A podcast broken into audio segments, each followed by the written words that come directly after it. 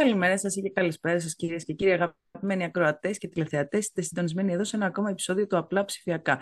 Με τον αγαπημένο φίλο συνάδελφο Δημήτρη Μαλά, που είναι στα στούντια των Νοτίων Προαστίων, και εμένα την Νίκη Παπάζογλου στα στούντια του κέντρου πια.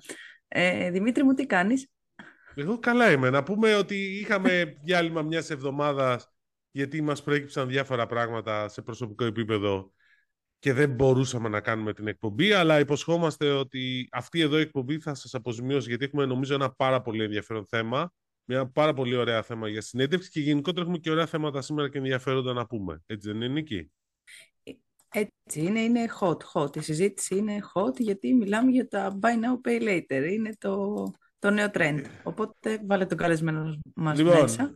Ε, έχουμε μαζί μας τον ε, Ηλία Πίτσαβο, ο οποίος είναι ο country manager για την Ελλάδα στην Κλάρνα, ίσως την, όχι ίσως, την πιο γνωστή εταιρεία στον χώρο του BNPL. Γενικώς να ξέρεις Ηλία ότι εμάς εδώ πέρα είναι πολύ αγαπημένο θέμα το BNPL, αλλά εντάξει, το έχουμε, δηλαδή δεν ξέρω γιατί μας αρέσει. Δεν ξέρω τώρα. Γεια σου Ηλία, καλώς ήρθες. Γεια σου Νίκη, γεια σου Δημήτρη. Λοιπόν, ευχαριστούμε καταρχήν πολύ που είσαι εδώ μαζί μας ε, και που αποδέχτηκες και την πρόσκληση και όλα. Και να ξεκινήσουμε, Νίκη, τι λες; Ναι, να ξεκινήσουμε. Και επειδή, όπως σωστά είπες, είναι από τις μεγαλύτερες ή μεγαλύτερη ενδεχομένως εταιρεία στο χώρο, να μας πεις λίγα πράγματα για την Κλάρνα. Πώς τη χαρακτηρίζεις, δηλαδή, τι εταιρεία είναι, πού κατηγοριοποιείται; Βεβαίως. Λοιπόν, ε, ε, θα σας πω λίγα πράγματα, καταρχήν να ξεκινήσω με κάποια facts για την Κλάρνα ε, και μετά μπορώ να σας πω και λίγα πράγματα και για την ε, κουλτούρα της Κλάρνα γενικότερα, δηλαδή ε, σαν εταιρεία. Ε, γιατί είναι, είναι μια αρκετά διαφορετική εταιρεία σε σχέση, τουλάχιστον με άλλες εταιρείες που εγώ έχω συνεργαστεί, έχω δουλέψει. Ε, λοιπόν, η Κλάρνα είναι μια σουηδική εταιρεία λοιπόν, που ιδρύθηκε το 2005, άρα μετρά 15-17 χρόνια παρουσίας. Ε, και ο στόχος της ήταν από τη στιγμή που ιδρύθηκε είχε να κάνει με τη διευκόλυνση των καταναλωτών ε, να αγοράσουν κάτι κυρίως online. Ε, κατά μία έννοια το γενικότερο το concept το BNPL, ε, το οποίο σας ενδιαφέρει πολύ, εφευρέθηκε από την Κλάρνα στη Σουηδία και επεκτάθηκε στον υπόλοιπο κόσμο. Ε, αν πάμε τώρα fast forward 17 χρόνια, σήμερα η Κλάρνα είναι η κορυφαία παγκοσμίως υπηρεσία Buy Now Pay Later έχει πάνω από 150 εκατομμύρια καταναλωτές ε, και ενεργούς χρήστες στον κόσμο. Ε, είναι σε 17 χώρες με ένα πολύ πολύ έτσι, επιθετικό πλάνο για expansion. Ε, θέλουμε να φτάσουμε σχεδόν τις 40 χώρες μέσα στο 2023, αν όχι στο 2024. Ε, κάνουμε πάνω από 2 εκατομμύρια συναλλαγές ε, την ημέρα. Έχουμε 400.000 ε, συνδεδεμένα καταστήματα ή μεγάλα μεγάλα brands ή retailers. Ε, και γενικότερα ε, αποφασίσαμε να έρθουμε στην Ελλάδα το καλοκαίρι του 2022. Ε, αυτό που θέλω να πω για την Κλάρνα είναι γενικότερα ότι είναι μια εταιρεία πολύ πολύ fintech και με πολύ startup ε, mentality, ε, αλλά παράλληλα έχει και από το 2017 ε, μια τραπεζική άδεια στην Ευρώπη, άρα είμαστε μια full-blown ε, retail bank, ε, τράπεζα, το οποίο είναι πάρα πολύ σημαντικό και από άποψη εμπιστοσύνης και για μας και για τους καταναλωτές μας, αφού υπαγόμαστε σε όλα τα, ε, όλους τους κανονισμούς τους, ε, τους ευρωπαϊκούς. Ε, αυτό όμως που πραγματικά νομίζω μας διαφοροποιεί από οποιαδήποτε άλλη τράπεζα είναι το που έλεγα πριν η κουλτούρα της εταιρείας όσον αφορά και τους ανθρώπους, δηλαδή είμαστε μια εταιρεία τεχνολογίας με πάνω από 3.000 ε, ε, engineers και, και μηχανικούς ε, και το μοντέλο της λειτουργίας, γιατί ουσιαστικά λειτουργούμε, παρόλο που είμαστε μια εταιρεία 7.000 ανθρώπων, λειτουργούμε σαν μια startup εταιρεία. Δηλαδή η ίδια η Κλάρνα ουσιαστικά αποτελείται από 200 ομάδες που είναι startup, που έχουν ε, τη δική τους χρηματοδότηση εσωτερικά, ε, που κάνουν pitch κάθε χρόνο το στόχο τους και τι θέλουν να κάνουν και το business plan τους για, το, για τον επόμενο χρόνο. Ε, και, και λειτουργεί με έναν τρόπο πολύ, πολύ έτσι, με μια mentality πολύ, πολύ ε, startup. Έχουμε ένα εσωτερικό wow. Dragon's Den που πας και αν έχεις οποιοδήποτε στην κλάρα αν έχει μια καλή ιδέα, πάει κατευθείαν, την ε, κάνει pitch στο, ε, στο Dragon Den που αποτελείται από ε, C-level ας πούμε και τον, και τον Sebastian το, το CEO και εξασφαλίσει χρηματοδότηση και ένα εξάμεινο ας πούμε για να το φέρει πέρας. Αν δεν πάει καλά, πάμε σε κάτι άλλο. Οπότε έτσι λειτουργεί ε, η κλάρνα και, και το άλλο το χαρακτηριστικό ε, που πάλι διαφέρει πάρα πολύ σε σχέση με την τράπεζα ε, είναι το, το επικοινωνιακό κομμάτι. Δηλαδή πώς ε, χτίζουμε τα προϊόντα αλλά και πώς επικοινωνούμε τα προϊόντα μας ε, στους καταναλωτές μας. Δηλαδή ναι, μένει σε μια τράπεζα, οπότε και κάνεις μια συναλλαγή και προφανώς η συναλλαγή πρέπει να είναι πάρα πολύ ε, smooth. Smooth είναι το tagline της Klarna, που είναι μια πολύ δύσκολη λέξη να, το, να την ε, μεταφράσεις, ε, στην Ελλάδα. Ναι.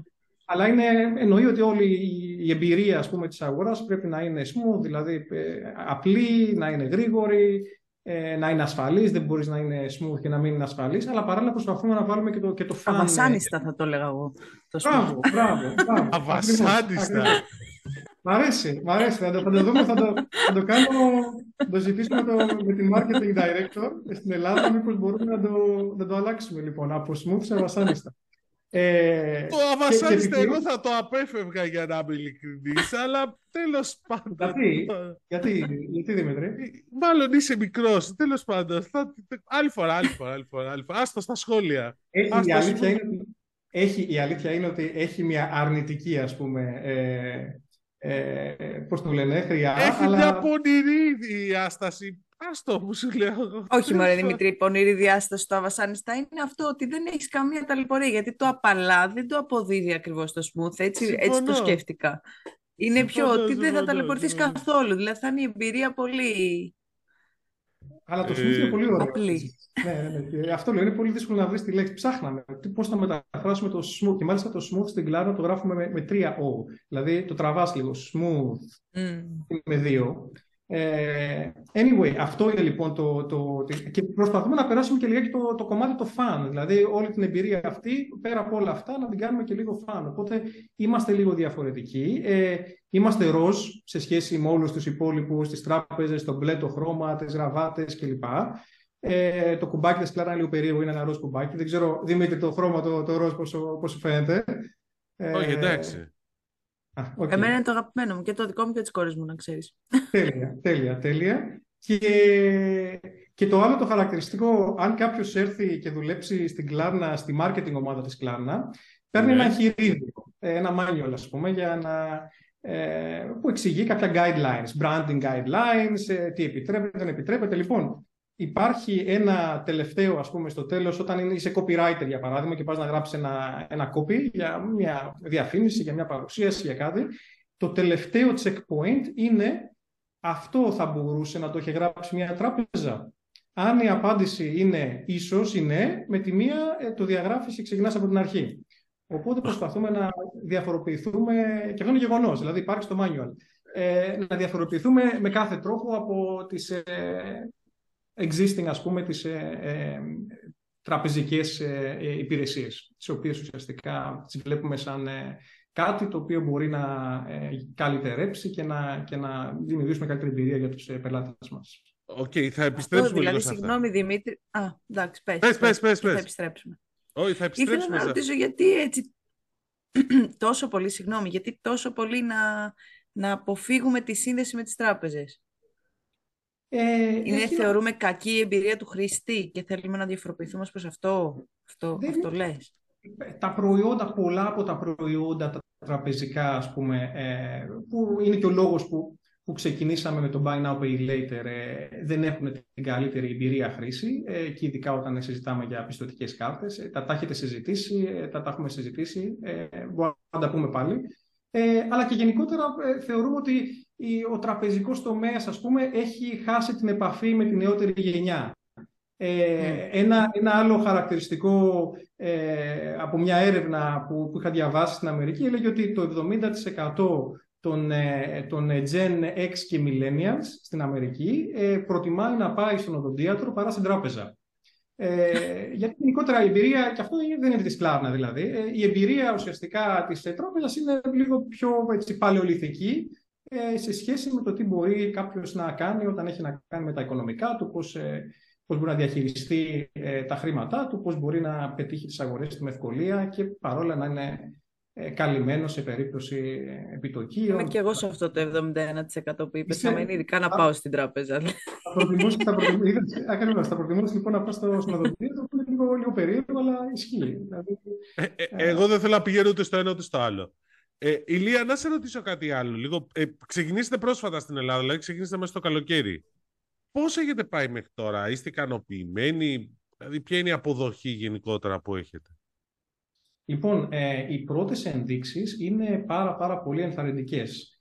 Ε, πραγματικά βλέπουμε και, και, και νομίζω ότι μετά από τέσσερις μήνες, γιατί ουσιαστικά ξεκινήσαμε το καλοκαίρι, ε, μέσα αρχές Ιουλίου, ε, ανεπίσημα, ας πούμε, ένα silent lunch για να προσπαθήσουμε να βελτιώσουμε λιγάκι και το, και το προϊόν, να τεστάρουμε λιγάκι κάποια πράγματα. Επίσημα έχουμε 1,5 μήνα ε, κάπου τέλος Σεπτεμβρίου ουσιαστικά, ε, που ξεκινήσαμε και μέχρι τότε ε, αυτά που βλέπουμε σαν αποτελέσματα και σαν αποδοχή και από τους εμπόρους και τα εμπορικά καταστήματα ε, που ουσιαστικά είναι αυτοί στους οποίους πουλάμε ε, κατά κάποιο τρόπο, έχουμε το συμβόλαιο μαζί τους για τα payment methods που βάζουμε στο τσεκάριο τους, αλλά κυρίως από τους καταναλωτές είναι πάρα, πάρα πολύ ενθαρρυντικά. Ε, έχουμε αυτή τη στιγμή γύρω στους 30.000 ε, ε, καταναλωτές unique customers που έχουν αγοράσει από τότε που ξεκινήσαμε με, με Klarna. Έχουμε πάνω από 20.000 downloads του Klarna App, σε εφαρμογής του Klarna. Είμαστε σε πάνω από 250 εμπόρους με κάποιες πολύ, πολύ μεγάλες συνεργασίες. Με τα public, για παράδειγμα, νομίζω ότι πιάσαμε, το συζητούσαμε τις προάλλες, πιάσαμε τους, πιάσαμε νομίζω τους ε, τους στόχους ε, του τριμήνου που είχαμε θέσει μέσα σε μερικές εβδομάδες. Ε, άρα και εγώ δηλαδή που είχα ξεκινήσει με το business plan της Ελλάδας ε, ένα χρόνο πριν ε, και το είχα παρουσιάσει στο Sebastian και στην executive ομάδα ένα χρόνο πριν, είναι, ήταν τα νούμερα, είναι τα νούμερα πολύ, πολύ καλύτερα σε σχέση με ό,τι περίμενα. Σεμπάστιαν, συγγνώμη, Σεμπάστιαν είναι ο CEO, ο οποίος λέγεται Σεμπάστιαν, λέγεται Σεμπάστιαν, αλλά το επώνυμο του είναι τόσο δύσκολο που εγώ το ξεχνάω συνέχεια. Αλλά είναι πολύ ευφυής ο άνθρωπος. Πες το, δηλαδή. Είναι Σεμιακόφσκι. Ε, είναι, έχει πολωνική καταγωγή, είναι Σουηδός και όπως λες, ε, μπράβο και εγώ το έλεγα σε Μπάστιν με αρκετές φορές αλλά δεν εξήγησα ποιος είναι. Είναι ο CEO και founder της εταιρείας, δηλαδή την έχει ιδρύσει την Πλάρνα πριν από 17 χρόνια και πραγματικά είναι από τους πιο ε, visionary και έξυπνους ε, ανθρώπους που έχω γνωρίσει. Δηλαδή το λέω ε, με κάθε ειλικρίνεια. Είναι τόσο στη λεπτομέρεια, αλλά και the big picture είναι, είναι φοβερός. Όχι, επειδή έχει τύχει να, να κάνω μια μικρή συνέντευξη μαζί του που ήταν 20 λεπτά, πραγματικά είναι πάρα πολύ έξυπνο. Απλώς εξή, λες συνέχεια Σεμπάστιαν και κάποιο. Ναι, αλλά έχει τόσο περίεργο επώνυμο που και εγώ δεν το θυμάμαι. Δηλαδή. Ναι. Σεμπάστιαν. Αν μου πει κάποιος Σεμπάστιαν, Α, αυτό της Γκλάρνα δεν λες. Και πρέπει να πω πάρω τίποτα άλλο. Σωστό, ναι. σωστό. Λοιπόν, άρα είστε πολύ ικανοποιημένοι μέχρι τώρα. Έχει πάει, έχει τραβήξει. So far so good. Πραγματικά είναι, είναι πάρα πολύ καλά. πολύ ικανοποιημένοι. Εδώ σου λέει έχουν πιάσει τους στόχους τριμήνους σε μερικές εβδομάδες. είναι παραπάνω από ικανοποιημένοι. Θα μπορούσε να πεις ότι είμαστε πάρα πολύ ας πούμε conservative στην αρχή, αλλά τέλος πάντων είναι πάρα, πάρα πολύ καλό και, και δείχνει πραγματικά αυτό έχει, που έχει σημασία ότι όντως έχουμε καλύψει, πάμε να καλύψουμε μια ανάγκη ε, στην, ε, στην ελληνική αγορά. Οπότε αυτό νομίζω είναι το ενθαρρυντικό και το καταλαβαίνουν και οι καταναλωτές που θα πάρει κάποιο χρόνο, αλλά και ε, τα εμπορικά καταστήματα και οι έμποροι με τους οποίους ε, έχουμε αρχίσει συζητήσεις και συνεργαζόμαστε ή θα συνεργαστούμε στο, στο μέλλον. Εντάξει, 30.000 καταναλωτές δεδομένου... Ναι, πες. Ναι. Δεδομένου ότι γενικά εσείς είστε πρόσφατοι, αλλά και το Buy Now Pay Later είναι πρόσφατο εδώ στην αγορά. Τρέξατε μία έρευνα πρόσφατα επίσης. Οπότε θέλω να μας πεις λίγο για τα αποτελέσματα αυτής της έρευνας που δείχνουν κάπως και το, το πώς ενσωματώνεται όλο αυτό στην ελληνική αγορά. Λοιπόν, αυτή, αυτή η έρευνα είναι, ε, είναι πολύ ενδιαφέρουσα, όχι γιατί την τρέξαμε στην Ελλάδα ή για το αποτελέσμα της Ελλάδας στα τωρινά, που, θα, σας, ε, θα σας δώσω ένα, ένα summary, αλλά είναι μια έρευνα που τη λέμε Klarna Pulse, ε, ε, Consumer Pulse Survey, ε, και την τρέχουμε ακριβώς την ίδια, με τις ίδιες ερωτήσεις, με τα αντίστοιχα demographics, σε 14 χώρες ανατρίμηνο. Οπότε μπορείς να, να δεις λιγάκι, είναι απλά, απλές ερωτήσεις, δεν είναι κάτι έτσι ε, ε, εξωπραγματικές ή πολύ ψαγμένες ή οτιδήποτε, αλλά μπορείς να δεις εκεί historical πώς κάθε χώρα, ας πούμε, έτσι, πώς το καταναλωτικό έτσι, ενδιαφέρον ή το behavior αλλάζει, αλλά και να συγκρίνεις αντίστοιχα demographics με, με άλλες χώρες. Οπότε στην Ελλάδα δεν έχουμε ιστορικά στοιχεία προφανώς, το κάναμε πρώτη φορά. Ε, αλλά μπορούμε να συγκρίνουμε με άλλες χώρες και για μένα αυτό που μου έκανε εντύπωση είναι ότι ε, σε τουλάχιστον ε, όσον αφορά το, ε, την, ε, ας πούμε, την προτίμηση σε ηλεκτρονικές αγορές, γιατί ξέρεις, πολλοί έχουν στο μυαλό τους ότι η Ελλάδα είναι λίγο πιο πίσω, δεν είναι τόσο ματσούρα αγορά σε σχέση με άλλες. Τουλάχιστον όσον αφορά την προτίμηση, ε, κατατασσόμαστε στην τρίτη θέση ανάμεσα στις 14 χώρες. Όλες οι χώρες αυτές είναι δυτικές χώρες. Είναι η Ευρώπη, η Αμερική, ε, και κυρίως έτσι, Δυτική και, και, και Βόρεια Ευρώπη, ας πούμε.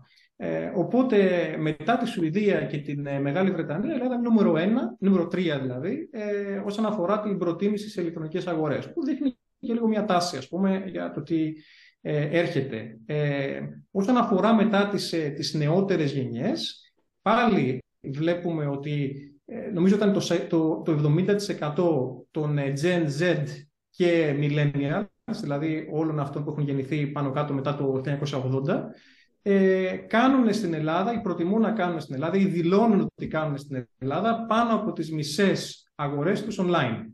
Που και πάλι είναι αρκετά μεγάλο το ποσοστό, ε, το 70% δηλαδή να έχουν ξεπεράσει το, το online και να ξεπεράσει το offline σε σχέση με πολύ πολύ έτσι, ανεπτυγμένες αγορές όπως είναι η Γερμανία ή όπως είναι οι Ηνωμένες Πολιτείες. Ε, και το τελευταίο κομμάτι, που επίσης είναι κάτι που σαν trend είναι πολύ πολύ έτσι, ωραίο να το δούμε πώς θα, πώς θα κινηθεί, ε, έχει να κάνει με το τι χρησιμοποιούν και να κάνουν τις αγορές τους. Δηλαδή, αν χρησιμοποιούν το desktop ή το, το mobile, το smartphone. Ε, και προφανώς, εντάξει, είναι, είναι given, ας πούμε, είναι δεδομένο ότι σιγά σιγά ο κόσμος θα πηγαίνει προς το, προς το τηλέφωνο. Ε, αλλά αυτή τη στιγμή έχουμε ένα ένα, ε, είμαστε σχετικά πίσω σε σχέση με την υπόλοιπη Ευρώπη. Έχουμε το 56% κάνει αγορές από τον υπολογιστή. Ακόμα θεωρείται δηλαδή ο υπολογιστής πιο έτσι, ε, user-friendly για, για online αγορά. Το 39% ε, χρησιμοποιεί το smartphone και ε, ένα πολύ πολύ μικρό ποσοστό κάτι άλλο, ε, βασικά ένα, ένα pad ή ένα, ένα, ένα iPad, για παράδειγμα. Οπότε... Δηλαδή, αντίστοιχα ποσοστά έξω σε άλλες χώρες που λες πόσο είναι, ας πούμε. Είναι, σε, σε κάποιες χώρες φτάνουν 50-50 ας πούμε. Στην Αμερική και στην Αγγλία έχουν ξεπεράσει, δηλαδή είναι πολύ πολύ μεγαλύτερες τα, το, το smartphone ας πούμε usage για mobile αγορά σε σχέση με το, ε, με τον ε, υπολογιστή. Ε, όλες, όλο το trend πάντα πηγαίνει προς το mobile. Άρα και στην Ελλάδα, αν είχαμε ιστορικά στοιχεία, είναι βέβαιο ότι σε κάποια φάση θα ξεπεράσει. Οπότε αυτό έχει σημασία και για τις επενδύσεις ας πούμε, που μπορεί να κάνει έτσι, ένα online κατάστημα, πόσο πολύ να προσέξει το, ε, το smartphone και το online presence στο mobile phone σε σχέση με το, με το desktop. Γιατί το τηλέφωνο σου δίνει και πολλές, πολλές άλλες ε, ε, εναλλακτικές. Παρόλο που η οθόνη είναι μικρότερη, μπορεί να κάνεις πολύ, πολύ ε, άλλα πράγματα, να το συνδυάσεις με, με, με βιντεοκλήσεις. Ας πούμε, να σας πω, έχει Κλάρνα μια υπηρεσία ε, που δεν έχει έρθει ακόμα στην Ελλάδα, απλώς σαν ένα παράδειγμα, ε, που λέγεται Virtual Shopping ε, και ουσιαστικά ε, μπορείς, ο λόγος που κάποιος κάνει μια online αγορά, ε, ουσιαστικά είναι επειδή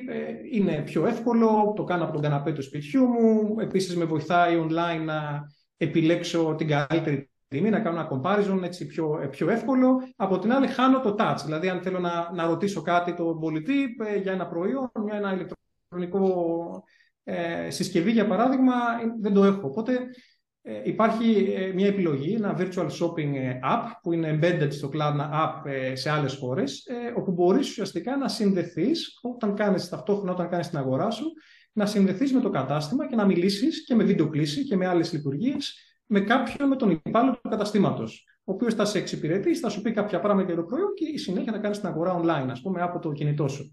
Άρα υπάρχουν και άλλοι τρόποι που μπορείς να γεφυρώσεις το online ε, experience με το offline experience και να φέρεις τα καλά και από, τα, και από τους δύο χώρους ε, μαζί σε μια εμπειρία. Ε, και αυτό είναι πολύ πιο εύκολο να γίνει με το κινητό τηλέφωνο. Ε, ε, ε να σε ρωτήσω κάτι τώρα.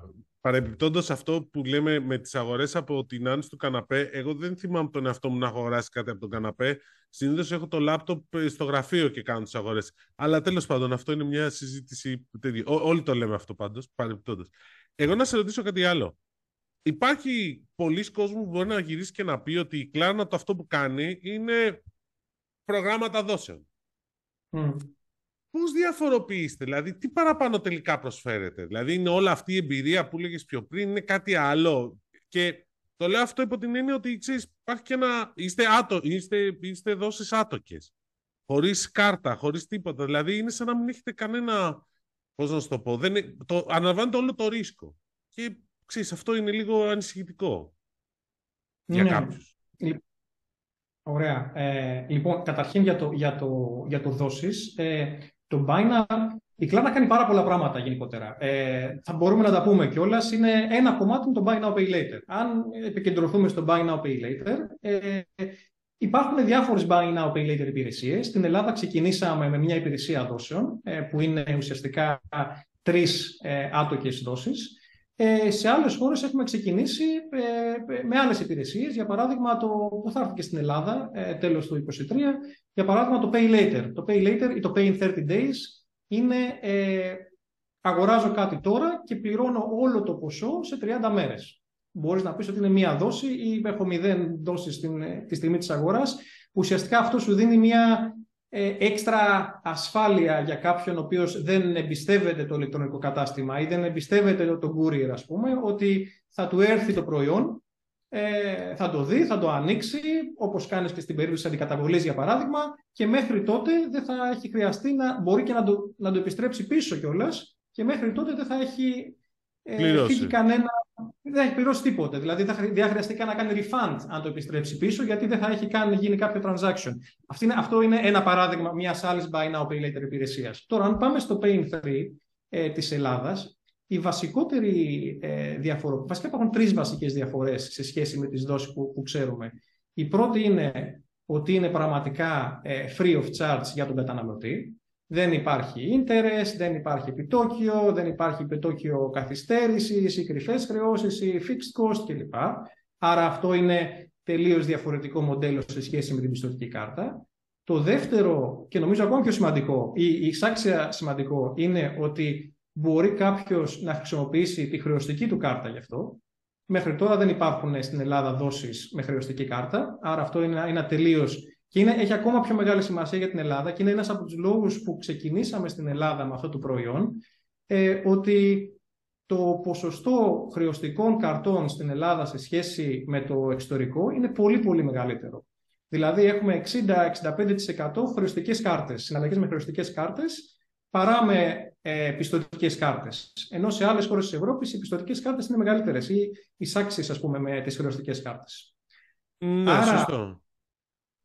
Άρα λοιπόν έχεις την επιλογή να έχεις ένα α, πραγματικά ε, άτοκο χωρίς καμία χρέωση ε, ε, άτοκες δόσεις με τη χρεωστική σου κάρτα που δεν το είχαμε μέχρι τώρα. Αυτό είναι τη στιγμή του checkout και το πλάνο πληρωμών και όπως λέει πάλι θα αναφέρω το Sebastian ε, όπως λέει the magic happens after the, ε, the checkout. Δηλαδή αυτό που κάνει Klarna είναι ότι σου έχει και μια, και ένα, ε, και μια εφαρμογή ε, στην οποία μπορείς να κάνεις πάρα, πάρα πολλά πράγματα. Ε, τι μπορείς να κάνεις στο, στο Klarna App. Μπορείς καταρχήν να παρακολουθείς τις πληρωμές σου. Ε, μπορείς ε, να δεις τα προϊόντα τα οποία έχεις αγοράσει, τα καταστήματα τα οποία έχεις αγοράσει, ε, σε επίπεδο φωτογραφίας. Δηλαδή, ε, σκέψου αυτή τη στιγμή το statement της, ε, της πιστοτικής κάρτας. Πάω να δω τι έχω αγοράσει. Βλέπω ένα κωδικό, βλέπω ίσως στην καλύτερη περίπτωση το όνομα του μαγαζιού, μια ημερομηνία και ένα ποσό. Αν πας στο Klarna να δεις τα προϊόντα που έχεις αγοράσει, θα δεις ακόμα και τη φωτογραφία του συγκεκριμένου προϊόντος που έχεις αγοράσει με ένα πολύ, πολύ ωραίο experience. Τώρα, αυτό είναι ένα. Για κάποιους είναι σημαντικό, για κάποιους όχι. Μπορείς να δεις το πλάνο των δόσεων και αποπληρω... πώς θα το αποπληρώσεις. Μπορείς να ζητήσεις έξτρα χρόνο για να το αποπληρώσεις. Μπορείς να το αποπληρώσεις ε, πιο νωρίς. Μπορείς να δεις τα delivery σου. Δεν έχει έρθει στην Ελλάδα, θα, θα το ανοίξουμε σε, σε μερικούς μήνες. Να κάνεις track δηλαδή το delivery ε, flow. Μπορείς να δεις ακόμα και το, και το carbon footprint ε, της αγοράς σου. Για κάποιους είναι σημαντικό, για κάποιους δεν είναι σημαντικό. Ε, μπορείς να δεις πολλά πολλά προϊόντα ε, ε, παρόμοια με αυτά που θέλεις να αγοράσεις και να φτιάξεις wishlists. Στο μέλλον θα μπορείς να αγοράσεις οτιδήποτε θέλεις από το Klarna App, ακόμα και από κάποιον έμπορο που δεν είναι συμβεβλημένος με την Klarna. Ε, άρα γενικότερα η όλη εμπειρία αγοράς ε, είναι, είναι πολύ πολύ πιο ε, ανεπτυγμένη χρησιμοποιώντας την κλάρνα και δεν είναι μόνο το κομμάτι της αποπληρωμής δηλαδή και των τριών άτομων δόσεων. Άρα προσφέρεται Τον μια έχεις ολοκληρωμένη προβληματίσει. εμπειρία. ναι, ο, ο- ναι. Το, ο δεύτερος προβληματισμός μου όμως είναι εξή. Μάλλον τώρα μου κάνει κι άλλο.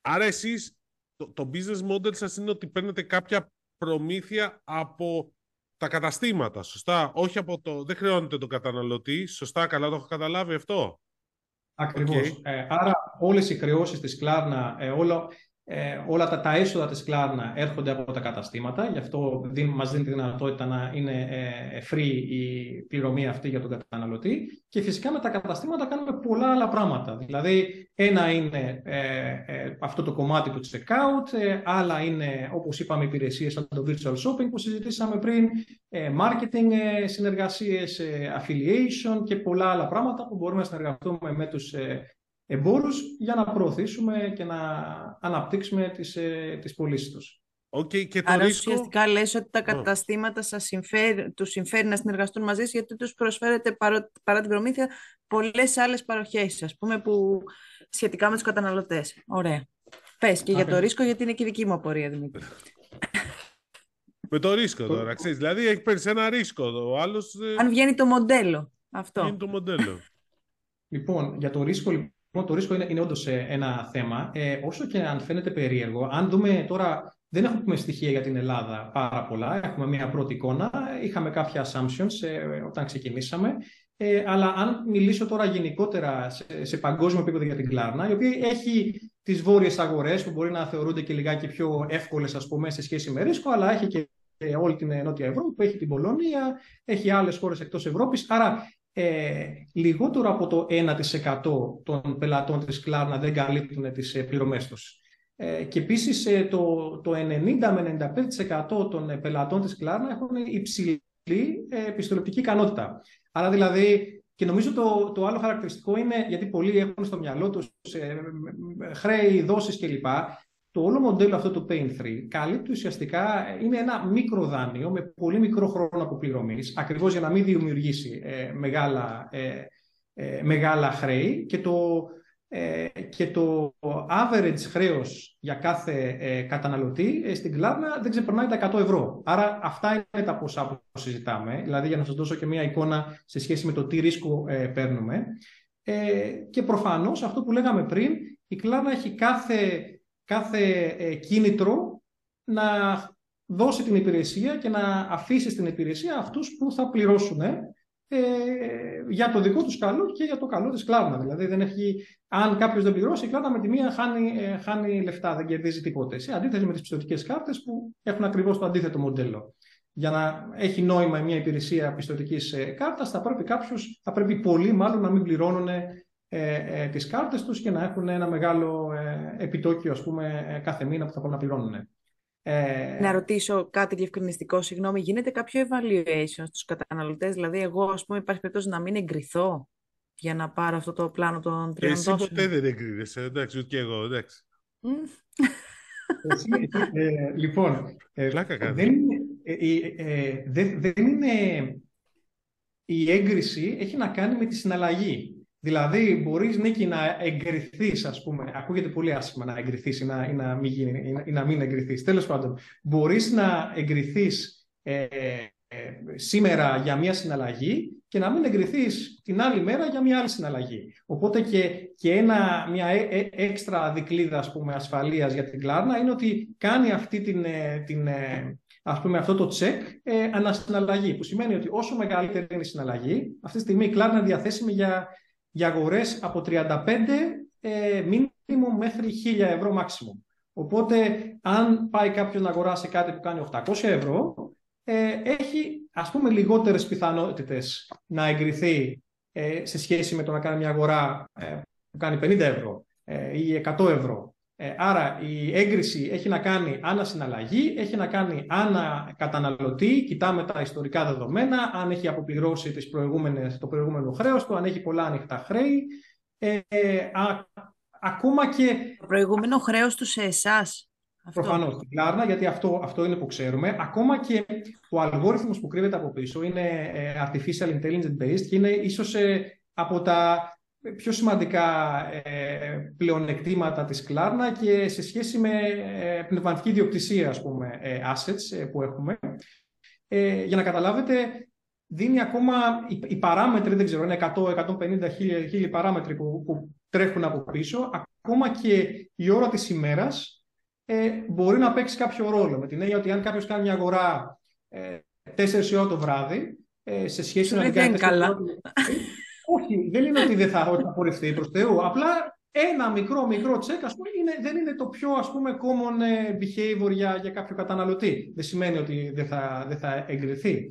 Ε, ε αλλά οι εγκρίσεις που έχουμε για, ε, για αγορές ας πούμε τις τάξεις αυτές που συζητάμε 100, 200 ευρώ κλπ είναι πάρα πάρα πολύ ψηλές δηλαδή ε, η με πολύ πολύ μεγάλη πλειοψηφία προφανώς ε, εγκρίνεται το άλλο καλό τώρα που έχουμε σε σχέση με, τις, με μια τράπεζα για παράδειγμα είναι όλο αυτό που λέγαμε το, το, το tech background ότι είμαστε τόσο agile σαν εταιρεία σαν μια startup ας πούμε technology based εταιρεία που ε, αφού γραζόμαστε την αγορά, βλέπουμε τι γίνεται, αν αντιληφθούμε ας πούμε, ότι για κάποιο λόγο δεν κυλάει τόσο καλά ή έχουμε μεγαλύτερα έτσι, ε, προβλήματα σε αποπληρωμές ή οτιδήποτε, είναι πολύ εύκολο μέσα σε, σε μία ώρα να στρίψουμε λίγο το διακόπτη και να κάνουμε λίγο πιο σφιχτά ας πούμε, ε, τους ελέγχους.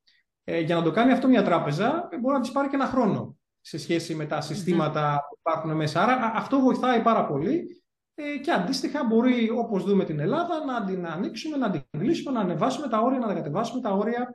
Οπότε και αυτό είναι ένα πλεονέκτημα που μας κάνει να αισθανόμαστε πιο ασφαλείς σε σχέση με το ρίσκο που παίρνουμε. Εδώ οι συνεργάτες σας ποιο είναι πέρα από το public που ήδη το αναφέραμε; Λοιπόν, το, το public, ε, μπράβο, έχουμε κάνει μια καλή συνεργασία με το public. Ε, έχουμε το Media Mark που επίσης ανοίξει τον ίδιο όμιλο, έχουμε το Cosmos Sports, έχουμε τα Zacred, έχουμε τα H&M, έχουμε τα About You. Ε, έχουμε πάνω από 300 καταστήματα ε, και πολύ, πολύ σύντομα στις επόμενες μέρες ε, θα, θα έχουμε και, και πολλά πολλά άλλα που μπορούμε να τα παρουσιάσουμε ας πούμε, έτσι, πιο μεγάλα και σε άλλα ε, και σε, άλλες, ε, σε άλλα verticals ε, και στο κομμάτι του fashion και στο κομμάτι του, του σπιτιού. αλλά γενικότερα η Cloud είναι μια υπηρεσία που νομίζω ταιριάζει με οποιοδήποτε, με οποιοδήποτε του, σπιτιού, του σπιτιού έχει σχέση με την χώρα από την οποία προέρχεται το η ίδιο. δεν, δεν, δεν μπορώ να απαντήσω. Ε, δεν μπορείς να απαντήσεις. Εντάξει, OK, okay, μου αρέσουν αυτές οι απαντήσεις. Είναι καλύτερες από το να απαντούσες. Λοιπόν, μάλιστα, OK. Okay. Λοιπόν, τώρα που ήρθε. Ε, εγώ δεν, δεν έχω πει τίποτε. Ναι, ε, Μπράβο. Και επίσης ε, και συνεργαζόμαστε. Ε, νομίζω χθες ε, βγήκε μια συνεργασία. Ενώ ε, κάναμε publicly announced μια συνεργασία και με την Viva Wallet. Οπότε για να καταφέρουμε να είμαστε και λιγάκι ε, να πιάσουμε πιο εύκολα και όλο το μεγάλο κομμάτι, το, το long tail που λέμε, δηλαδή τους, ε, τους, ε, τις μικρομεσαίες επιχειρήσεις. Και επίσης και με την Viva Wallet ε, ε, η ίδια συνεργασία επεκτείνεται και στο εξωτερικό.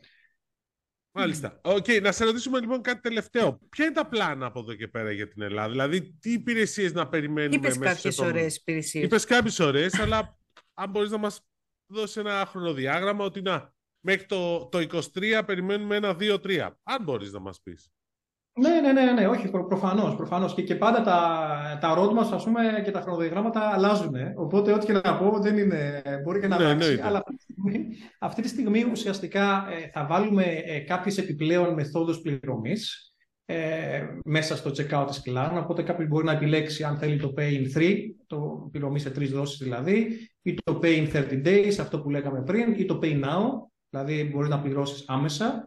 Ε, αν θέλεις, ε, θα κοιτάξουμε να βάλουμε στην Ελλάδα το Express Button, σαν το PayPal, που μπορείς να κάνεις bypass στο checkout και να ε, ψωνίσεις ε, πολύ γρήγορα με, με ένα κλικ ε, από την Klarna directly. θα ανοίξουμε το app με πολύ, πολλές και νέες υπηρεσίες. Αυτή τη στιγμή υπάρχει ένα basic, μια basic υπηρεσία στο app, αλλά θα μπουν πολλά, πολλά πράγματα μέσα.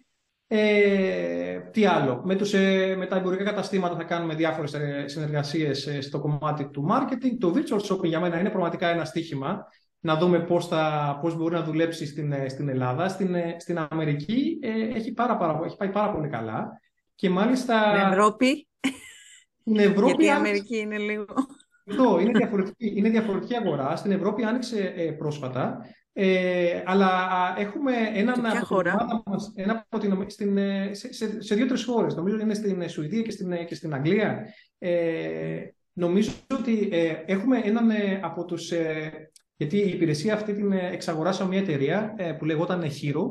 δεν ξέρω αν την έχετε ακουστά, που έκανε ουσιαστικά αυτή την υπηρεσία, το digital shopping. Αυτό έγινε πριν από κάποια χρόνια και μάλιστα ένας από τους co-founders της Hero δουλεύει τώρα στην Ελλάδα ήρθε από τη Νέα Υόρκη και είναι μέρος της ομάδας ε, της, ε, της ελληνικής, οπότε έχει και έξτρα κίνητρο να προωθήσει την υπηρεσία αυτή. Ε, είναι Έλληνας.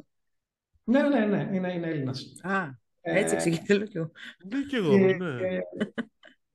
Ναι, και, και επίσης το, το πιο βασικό που ξέχασα να πω είναι ότι θα, κάνουμε, θα ανοίξουμε και την υπηρεσία και στα καταστήματα τα... Τα φυσικά.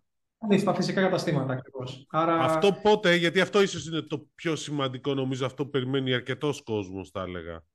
Δώσεις ναι. κλάνα και στα φυσικά καταστήματα μέσω του app. Αυτό είναι πιο σύντομα από τα άλλα ή κάποια στιγμή μέσα στο 23. Θα, θα είναι ε, first, ε, πρώτο, πρώτο half του 23, ε, το βλέπω. Άρα είναι σε, το 23 είναι σε δύο μήνες είναι εδώ, άρα δεν είναι πολύ μακριά. Καλά, εντάξει, ξέρεις και εμείς ψάχνουμε. Το ψωμί μας θέλουμε να βγάλουμε. Δημοσιογράφοι είμαστε, κάποια είδη θέλουμε να βγάλουμε. Κατάλαβες. Θα τα ξαναπούμε, θα τα ξαναπούμε. Μέχρι τότε. Αυτό, ναι. το κρατάμε αυτό. Το κρατάμε mm. αυτό γιατί, ε, γιατί θέλουμε να σε ευχαριστήσουμε πάρα πολύ που ήσουν μαζί μας. Και ναι, ναι, θα ανανεώσουμε το ραντεβού. Ναι, δηλαδή σε κάποιους μήνες θα πρέπει να τα ξαναπούμε, μου φαίνεται, γιατί θα έχουν μαζευτεί πάλι τρία-τέσσερα πράγματα και θα έχει ένα νόημα να τα ξαναπούμε. Ηλίας, σε ευχαριστούμε πάρα πολύ που είσαι μαζί μας. Χάρηκα πολύ, να είστε καλά. Και εμείς. Γεια σου, Ηλία, γεια. Γεια σας. Ωραία. Λοιπόν, ναι. φοβερά πράγματα. Νομίζω ότι έχουμε βγάλει πάρα πολλές ειδήσεις, παιδιά. Αν θέλετε να μάθετε τι θα γίνει με την Klarna μέσα στο επόμενο εξάμηνο, δεν έχετε παρά να ακούσετε το συγκεκριμένο επεισόδιο. Αυτό πρέπει να το έχουμε πει στην αρχή του επεισοδίου, βέβαια. Ναι, εντάξει, OK. Okay. Ναι, θα, το, θα το σημειώσουμε στα, στα σχόλια. Στο, σχόλια. Θα κάνουμε στα social media, ναι. Πάντως, σήμερα το επεισόδιο είναι πολύ fintech. Έχει πολλοί τράπεζες, παιδιά, σας ενημερώνουμε. Για όποιους. Ε, ναι, ναι για όποιες και όποιες είναι εδώ μαζί μας, γιατί το άλλο θέμα της εβδομάδας, νομίζω για μένα το πιο σημαντικό, ήταν η είσοδος της Εθνικής Τράπεζας στο μετοχικό κεφάλαιο της ΕΕ. Εντάξει, το οποίο, ναι. για να είμαι ειλικρινής, μου έκανε μεγάλη εντύπωση. Ε, νομίζω σε όλους έκανε μεγάλη εντύπωση. Κοίταξε, ναι, εντάξει, έκανε μεγάλη εντύπωση. Καταρχήν να πούμε το εξής ότι η Εθνική Τράπεζα ανακοίνωσε ότι αποκτά το 7,5% με option για άλλο ένα 7,5% ε, της ε, EPSILONET με την τιμή αναμετοχή που θα κάνει την εξαγορά να είναι στα 7,4 ευρώ που σημαίνει ότι αποτιμά την EPSILONET σε επίπεδα άνω των 420 εκατομμυρίων ευρώ όταν η τιμή στο ταμπλό είναι ένα 100 εκατομμύρια πιο κατω δηλαδή η τιμή της μετοχής είναι στα 6 ευρώ αυτή τη στιγμή. Άρα την αποτιμάμε premium την, εξ, τη, την απόκτηση του ποσοστού. Αποκτά ποσοστό από τον ε, Γιάννη το Μίχο, το διευθύνοντα σύμβουλο και ιδρυτή της ΕΕ που τον είχαμε και εδώ κάποια στιγμή. Στο... εδώ. Μήπως δεν τον ξαναφιλοξενήσουμε τώρα. ναι, ναι, αν θα προλάβει από τα τηλέφωνα που θα έχει αυτό δεν ξέρω, θα τα καταφέρει ναι, νομίζω. Ε, και έχουν και το option για άλλο 7,5% και υπάρχουν και πληροφορίες που λένε ότι μπορεί να φτάσει 20%. Τώρα, η Εθνική λέει ότι το έκανε γιατί υπάρχουν συνέργειες με την ΕΕ για από κοινού προϊόντα, για open banking υπηρεσίες, για να συνδεθούν τα συστήματα των επιχειρήσεων που εξυπηρετεί η ΕΕ που είναι 120.000 σε όλη την Ελλάδα γιατί και η ΕΕ έχει κάνει πάρα πολλές εξαγορές σε πάρα πολλούς κάθετους κλάδους. OK. Okay. Εντάξει, έτσι όπως το, λες, το λέει η Εθνική, έτσι όπως ακούγεται, ακούγεται λογικό να το λέει η Εθνική. Δηλαδή, ναι. προκύπτουν όλα αυτά με λογικούς συνειρμούς. Έχει έχει λογική. ναι, ναι. Και για την ναι. μπορεί να έχει, γιατί της ανοίγει το πελατολόγιο της Εθνικής Τράπεζας. Η ερώτηση είναι η εξής. Ότι οι εθνικοί, μάλλον οι ελληνικές τράπεζες είχαν αποχωρήσει από τις εταιρείες πληροφορικής. Δηλαδή ήταν κάτι που έγινε μόδα δεκαετία 90 και τη δεκαετία των 0, τη δεκαετία του 90, δεν λες δεκαετία του 90, αλλά πλέον έχουν αποχωρήσει. Δηλαδή η Alpha έχει κρατήσει ένα ποσοστό στη Space που είναι γύρω στο 18-19% αν θυμάμαι καλά. Ε, Πούλησε η Alpha το ποσοστό της στην Byte Η Eurobank που είχε, κάποια είχε μια συμμετοχή στην Impact την πούλησε. Ε, πιο παλιά είχε την Ελλάδα Online, η Eurobank την πούλησε. Η, η Πυραιός θα μπορούσε να πει κάποιος ότι τώρα κάνει μια ιστορία με την ATEC που στείλουν την καινούργια την κοινοπραξία της Snappy που θα βγει ναι, δεν είναι αμυγός πληροφορική βέβαια αυτό. Ναι, δεν είναι αμυγός πληροφορική. Η ε ναι. είναι αμυγός πληροφορική και δηλαδή δεν ξέρω κατά πόσο. Δηλαδή είχαμε μια απορία με κάποιον, μπορεί να κάνω λάθος τώρα, ότι μήπως όμως έτσι η ΕΕ αποκλεί και τις άλλες τράπεζες. Χρειαζόταν να πάρει ποσοστό η Εθνική Τράπεζα. Δεν μπορούσε να κάνει μια συμφωνία, στρατηγική συμφωνία συνεργασίας. Δεν, δεν ξέρω αυτό. Μπορεί βέβαια με το 7,5% που παίρνει να δίνει το γαϊδαρό τους που λένε. Ε, εντάξει, φαντάζομαι ότι για να επιλέξει να προχωρήσει στη συγκεκριμένη συναλλαγή την ε, έκρινε συμφέρουσα εν αντιθέσει με το μοντέλο που πρότεινες εσύ να ακολουθήσει των συνεργασιών. Αλλά λογικός ο προβληματισμός σου, δεν τον απορρίπτω. Αλλά μπορεί να είχαμε αποχώρηση το, τα προηγούμενα χρόνια γιατί ο κλάδος ήταν λίγο διαφορετικός και τώρα εδώ και τα, την τελευταία διετία μπορούμε να πούμε, άντε τριετία, έχει αρχίσει να έχει έντονη κινητικότητα το λέμε και εμείς από εδώ, ζυμώσεις, εξαγορές. σωστό. Μπαίνουν ξανά στο χρηματιστήριο. Οπότε θα μπορούσε δηλαδή και αυτό να έχει αναζωπηρώσει το ενδιαφέρον των τραπεζών για, τέτοιου, για τις εταιρείες του συγκεκριμένου κλάδου. Σωστό και, σωστό και η κινητικότητα είναι πάρα πολύ έντονη αυτή τη στιγμή. Δηλαδή, mm. πλέον οι εξαγορές είναι συνεχείς. Δηλαδή, η Qualco ανακοίνωσε χθε ότι αγοράζει το, τις εφαρμογές της Motivian. Ε, Η Qualcomm που επίσης είχε αγοράσει το fintech κομμάτι της ε, Neurosoft. Ε, βλέπουμε mm-hmm. από τις μικρές εταιρείες να εξαγοράζεται ο ένας μετά τον άλλον. Η performance εξαγόρασε το 60% της Adaptera. Η perform... Από την performance ακούω ότι ετοιμάζει άλλες δύο εξαγορές. Ε, μία στο κομμάτι της κυβερνοασφάλειας. Η Deal μάζεψε, τελείωσε με την Byte. Δηλαδή γενικώς γίνεται ένας χαμός. Χαμός. Χαμός, χαμός, χαμός. Και τώρα που λες χαμός και λέμε και για εταιρείες τεχνολογίας και λέμε και για fintech, αν δεν έχεις να προσθέσεις κάτι άλλο, γιατί σε βλέπω έκοψα. Ναι, δηλαδή, όχι, Με τη Viva και την JP Morgan, τι γίνεται, εσύ Δημητρή. Κοίταξε, αυτό ήταν το άλλο το ενδιαφέρον. Γι' αυτό είπα φέτος, σε αυτό το επεισόδιο είναι πολύ fintech. Ε, η JP Morgan έκανε το εξής. Έχει βγαίνει την περασμένη πριν, πριν μια εβδομάδα και ανακοινώνει κέντρο ανάπτυξης λογισμικού για payment στην Ελλάδα με 50 άτομα και ελληνικό γραφείο. Και παράλληλα υπάρχουν διάφορα δημοσιεύματα ότι έχει σκαλώσει λίγο το deal, παπάγωσε με την JP Morgan. Καταρχήν να, να, να, να το εξής. Παρά τις ανακοινώσεις που έχουν γίνει, το deal δεν έχει υπογραφεί. Δεν έχουν πέσει υπογραφές. Τα λεφτά δεν τα έχουν πάρει οι υπόλοιποι μέτοχοι πλην του Χάρη Καρόνι και του, του Μάκη του Αντίπα που δεν πουλάνε. Τώρα, τα δημοσιεύματα που κυκλοφορούν λένε, οπότε και αυτό που κάνει η JP Morgan μπορεί να είναι και ένα μεσοπίεση. Μπορεί και όχι, να είναι ανεξάρτητο. Αλλά το κέντρο ανάπτυξης μοιάζει πολύ κοντά σε αυτό που κάνει η Viva. Προσωπική άποψη. Αυτό που ναι. φαίνεται είναι ότι υπάρχουν διαφωνίες μεταξύ του, της νυν διοίκησης της Viva και, αυτό και που φημολογείται. Αυτό φημολογείται. Και της JP Morgan ε, αναφορικά με την αποτίμηση της εταιρείας και κάποιες διαφωνίες θεωρητικά από ό,τι ακούω εγώ το περιθώριο για να κλείσει, το, για να κλείσει η ιστορία είναι μέχρι τις 25 Νοεμβρίου mm-hmm. κοντός ψαλμός αλληλούια. Πολύ δύσκολο νομίζω πάντως ότι θα καταρρεύσει το deal. Αυτό είναι το μόνο βέβαιο. Ε, ναι, εντάξει, τώρα άμα καταρρεύσει αυτό το deal θα είναι δύσκολο γενικότερα, όχι μόνο για την ε, επιχειρηματική σκηνή της χώρας στο σύνολό της. Γιατί και έχει για την πολιτική. Από... Ναι, αυτό εννοούσα. Αυτό. Αυτό ακριβώς εννοούσα. Ε, Εν πάση περιπτώσει, νομίζουμε ίσως... ότι όλα θα πάνε καλά παρά τις φημολογίες. Και... και ξέρεις τι, ίσως γι' αυτό αξίζει μερικές φορές να, να αφήνουμε λίγο, μην, μην τα φουσκώνουμε. Δηλαδή, περίμενε λίγο. Εντάξει, θα το δούμε. Όχι, θα κλείσει πιθανότατα. Καλά, εντάξει, το λέω γιατί... Θα κλείσει και τώρα που πες κλείσει, θυμήθηκα ότι και κάποιος άλλος έκλεισε. Ποιος έκλεισε; Η Bit. Η Bit, ναι. Την Bit. Η Bit, ναι, Την και αυτό είναι ωραίο. Κρίμα όμως, πέρασε στην ιστορία γιατί είχαμε το Tax Bit. Μετά είτε μας έμεινε το Bit να έχουμε κάτι να θυμόμαστε. Πάει και το Bit τώρα, έγινε free now. Έκλεισε λοιπόν. Ε, υπήρξαν αλλαγές για πόσοι ήταν, 170 εργαζόμενοι εδώ Επηρεάζουν 170 εργαζόμενοι, ναι. Ναι, ναι, ήταν 170 εργαζόμενοι που δούλευαν στην BT. BT να πούμε ότι ήταν η θηγατρική της FreeNow η οποία λειτουργούσε στη Λατινική Αμερική. Ναι, αυτό κλείνει. Δεν σταματάει η FreeNow εδώ, ούτε ή εδώ, η εδώ BT είχε γίνει FreeNow πριν κανένα μήνα. Ε, Έγινε με το ονομάστηκε το brand, σαν, σαν επωνυμία της εταιρείας FreeNow Ελλάς είναι από το 19 παρεμπιπτόντως. Ναι, ρε παιδί μου, το brand λέω. Το, το brand, ναι. και το app. Γιατί αυτό ξέρει ο μέσος καταναλωτής, το brand ναι. και το app. Ε, οι 170 εργαζόμενοι τώρα είναι λίγο ασαφές το τι θα γίνει. Δίνουν εθελούσια καλές αποζημιώσεις από ό,τι έχει πάρει το αυτή μου, 5 μισθά, 7 μισθά, κάτι τέτοιο. Ε, έξτρα από την αποζημίωση που δικαιούται ο καθένας. Ναι, ναι.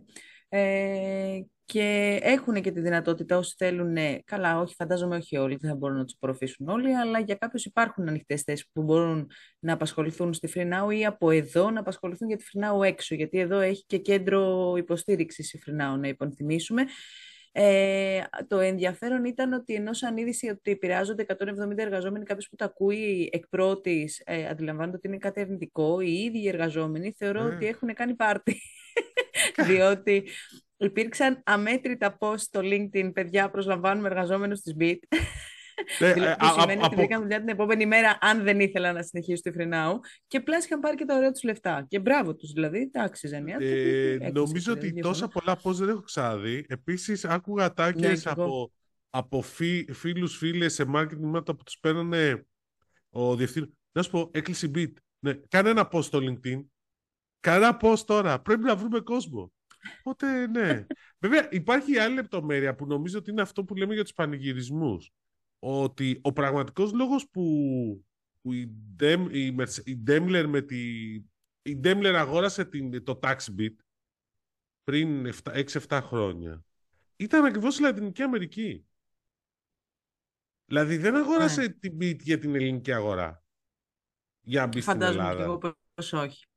Εντάξει, ναι. παρόλο το γεγονός που η Beat είναι από τις καλέ, καλύτερες, η ελληνική Free Now είναι από τις καλύτερες θηγατρικές Free Now σε απόδοση, μπλα, όλο αυτό, OK. Okay.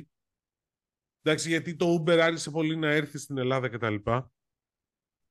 Ε, ο λόγος που την αγόρασε ήταν η Λατινική Αμερική, γιατί είχε πετύχει το μοντέλο της ε, Beat στην, ε, ναι, στο Περού. αλλά ξέρεις ποια ήταν η ειδοποιός διαφορά στην Λατινική Αμερική τώρα, ότι ε, είχαν, βγάλανε την νομοθεσία που, που υποχρέωνε τους οδηγούς ταξί να τους ασφαλίζουν ως κανονικούς εργαζόμενους. Δεν ήταν δηλαδή συνεργάτες πλέον, που, όπως είναι εδώ που είχαν το ταξί τους. Οπότε αυτό τους έριξε έξω το οικονομικό μοντέλο. Τουλάχιστον αυτό έλεγαν οι πληροφορίες μου. OK, okay, βλέπεις, αλλά είναι ναι. λίγο... Και plus ότι έκτοτε από τότε που την αγόρασε, ο ανταγωνισμός συγκεκριμένη αγορά της Λατινικής Αμερικής έχει αυξηθεί πάρα πολύ. Δηλαδή έχουν υπάρξει και άλλες εταιρείες. Εντάξει, πάντως ήταν πολύ έντονος. Δηλαδή το TaxiBit πήγε στο Σάο Πάολο και απέτυχε παταγωδός και στο Ρίο Ντετζανέιρο. Δηλαδή το ναι, ναι κλείσανε ναι, σε πολύ γρήγορα. Για... Ναι, ναι, πολύ γρήγορα. Το λέω παλαιά. Δηλαδή στο Περού αντέξανε μόνο. Στη Λίμα, εκεί πέρα συγκεκριμένα. Αλλά εντάξει. Ε, λοιπόν, ναι. τι άλλο είχαμε αυτήν την εβδομάδα, αποτελέσματα; Είχαμε να πούμε για το smart, είχαμε και αποτελέσματα, είχαμε και το smart readiness. Αυτό με ενδιαφέρει. Ας πούμε για το smart readiness, ναι. Είναι το κουπονάκι αυτό, το οποίο μπορείτε να το πάρετε, εν ευθέτω θα μπορείτε να το πάρετε, ε, για να επιδοτήσετε τις, ε, τις εργασίες για την αναβάθμιση των υποδιομών των κτηριακών, να τις κάνετε έτσι, ούτως ώστε να μπορούν να υποδεχτούν είτε έξυπνους μετρητές, είτε οπτική είναι, έτσι. Για να μπορούμε δηλαδή να βάλουμε την οπτική μέσα στο σπίτι, πρέπει όταν την περάσουμε από την πολυκατοικία, από το κτίριο. Αυτό είναι το βασικό για το οποίο πολλοί κόσμος δεν μπορεί να κάνει αυτή τη στιγμή να βάλει μετα... Ε, συνδέσεις υπερυψηλών ταχυτήτων, θα το πω, θα τα καταφέρω. Αλλά ε, το κουπόνι όμως αυτό, παρότι ήταν αρχικά να δοθούν τα λεφτά 105 εκατομμύρια, είναι νομίζω, για να επιδοτήσουν μόνο την εγκατάσταση οπτικών ινών, ε, τώρα άλλαξε λιγάκι η μορφή του και μπορεί να, υποδο... να επιδοτήσει και άλλες ε, και την εργασίες και άλλων υποδομών, ώστε ναι, άλλες εργασίες για να μπορούν να μπουν και οι έξυπνοι μετρητές. Δηλαδή το, το πάει λίγο πιο στο smart building και όχι τόσο στο fiber ready building. Ναι, καλά, εντάξει. Πάντως τα ποσά δεν είναι μικρά. Ξεκινάνε από 240 ευρώ νομίζω για ε, μονοκατοικία και φτάνουν μέχρι τα 1000 κάτι ευρώ για εξαόροφο. Οπότε θα, θα βοηθήσει και είναι πόσο, πόσο είναι τα νοικοκυριά; Πόσο... Δεν, νομίζω Δια, είναι, είναι όσα περνά... Ναι, αλλά είναι όσα περνάει, πρέπει να περνάει οπτική να απ' έξω.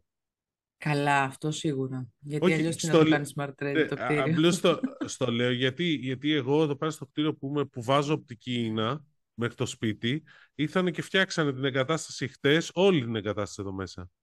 Δηλαδή όλο, mm. όλο το, είναι έτοιμοι. Δηλαδή και οι άλλοι είναι και άμα θέλουν να βάλουν ε, fiber to the home, είναι έτοιμοι πλέον. Μπαμ, μπαμ. Θες να μας συγχύσεις τώρα, ε; Θες να μας συγχύσεις. Θέλω να σε συγχύσω, ναι. Την εκπομπή θε να με συγχύσεις. Θέλω να σε συγχύσω για να πας να κάνεις καλό Σαββατοκύριακο. Γι' αυτό. Εντάξει, να ηρεμήσει και χαλαρώσει. Τα αποτελέσματα τα καλά πήγανε νομίζω που είπες και αναφέρθηκες, να τα πούμε επιγραμματικά. Σε γενικές γραμμές νομίζω καλά τα είδα. Και τα αποτελέσματα γενικώς, και τα αποτελέσματα της Vodafone. Ναι, απλώς εκεί πέρα η λεπτομέρεια νομίζω είναι το εξής και στις δύο περιπτώσεις ότι υπάρχουν, ε, αν δεις, τα, όταν τα παρατηρήσεις έχουν κάποια θέματα, στο, έχει πέσει το έμπιντα στη σταθερή και στις δύο περιπτώσεις mm. και ο λόγος δεν είναι άλλος mm-hmm. από την επιθετική εμπορική πολιτική και τον ανταγωνισμό. Και αυτό λέει ότι mm. θα συνεχιστεί. Δηλαδή θα δούμε πολύ περισσότερα πράγματα όσον αφορά εμπορικές πολιτικές σταθερή τους επόμενους μήνες. Και αυτό θέλουμε να το δούμε και Μας παίρνει τηλέφωνο. 5 ευρώ, 5 ευρώ η σύνδεση. 5 ευρώ ελάτε σε εμάς. Ε... και 200 ευρώ επιταγή. Εντάξει, δεν νομίζω να φτάσω τόσο, αλλά κάποια στιγμή μπορεί να φτάσουμε σε επίπεδα πολύ χαμηλά, πιστεύω. Δηλαδή πιο χαμηλά mm. από όσο είναι τώρα, που θεωρείται ακριβή για πολλούς ε, ακριβή. Εντάξει, δεν είναι τόσο το ακριβό όσο η ποιότητα των υπηρεσιών που παίρνεις. Εντάξει, αυτό είναι το, το μεγάλο θέμα. Τέλος πάντων, θα το δούμε. Θα το δούμε. Έχουμε, αυτό. έχουμε πολλά επεισόδια ακόμα να τα πούμε αυτά. Εντάξει, λοιπόν. Έχουμε, έχουμε. Μέχρι λοιπόν. στιγμής ευχαριστούμε που παρακολουθήσατε αυτό το επεισόδιο και επιλέξατε εμάς για την τεχνολογική ενημέρωσή σας. Ναι, λοιπόν. Και... και καλό Σαββατοκύριακο να έχετε. Καλό Σαββατοκύριακο. Γεια.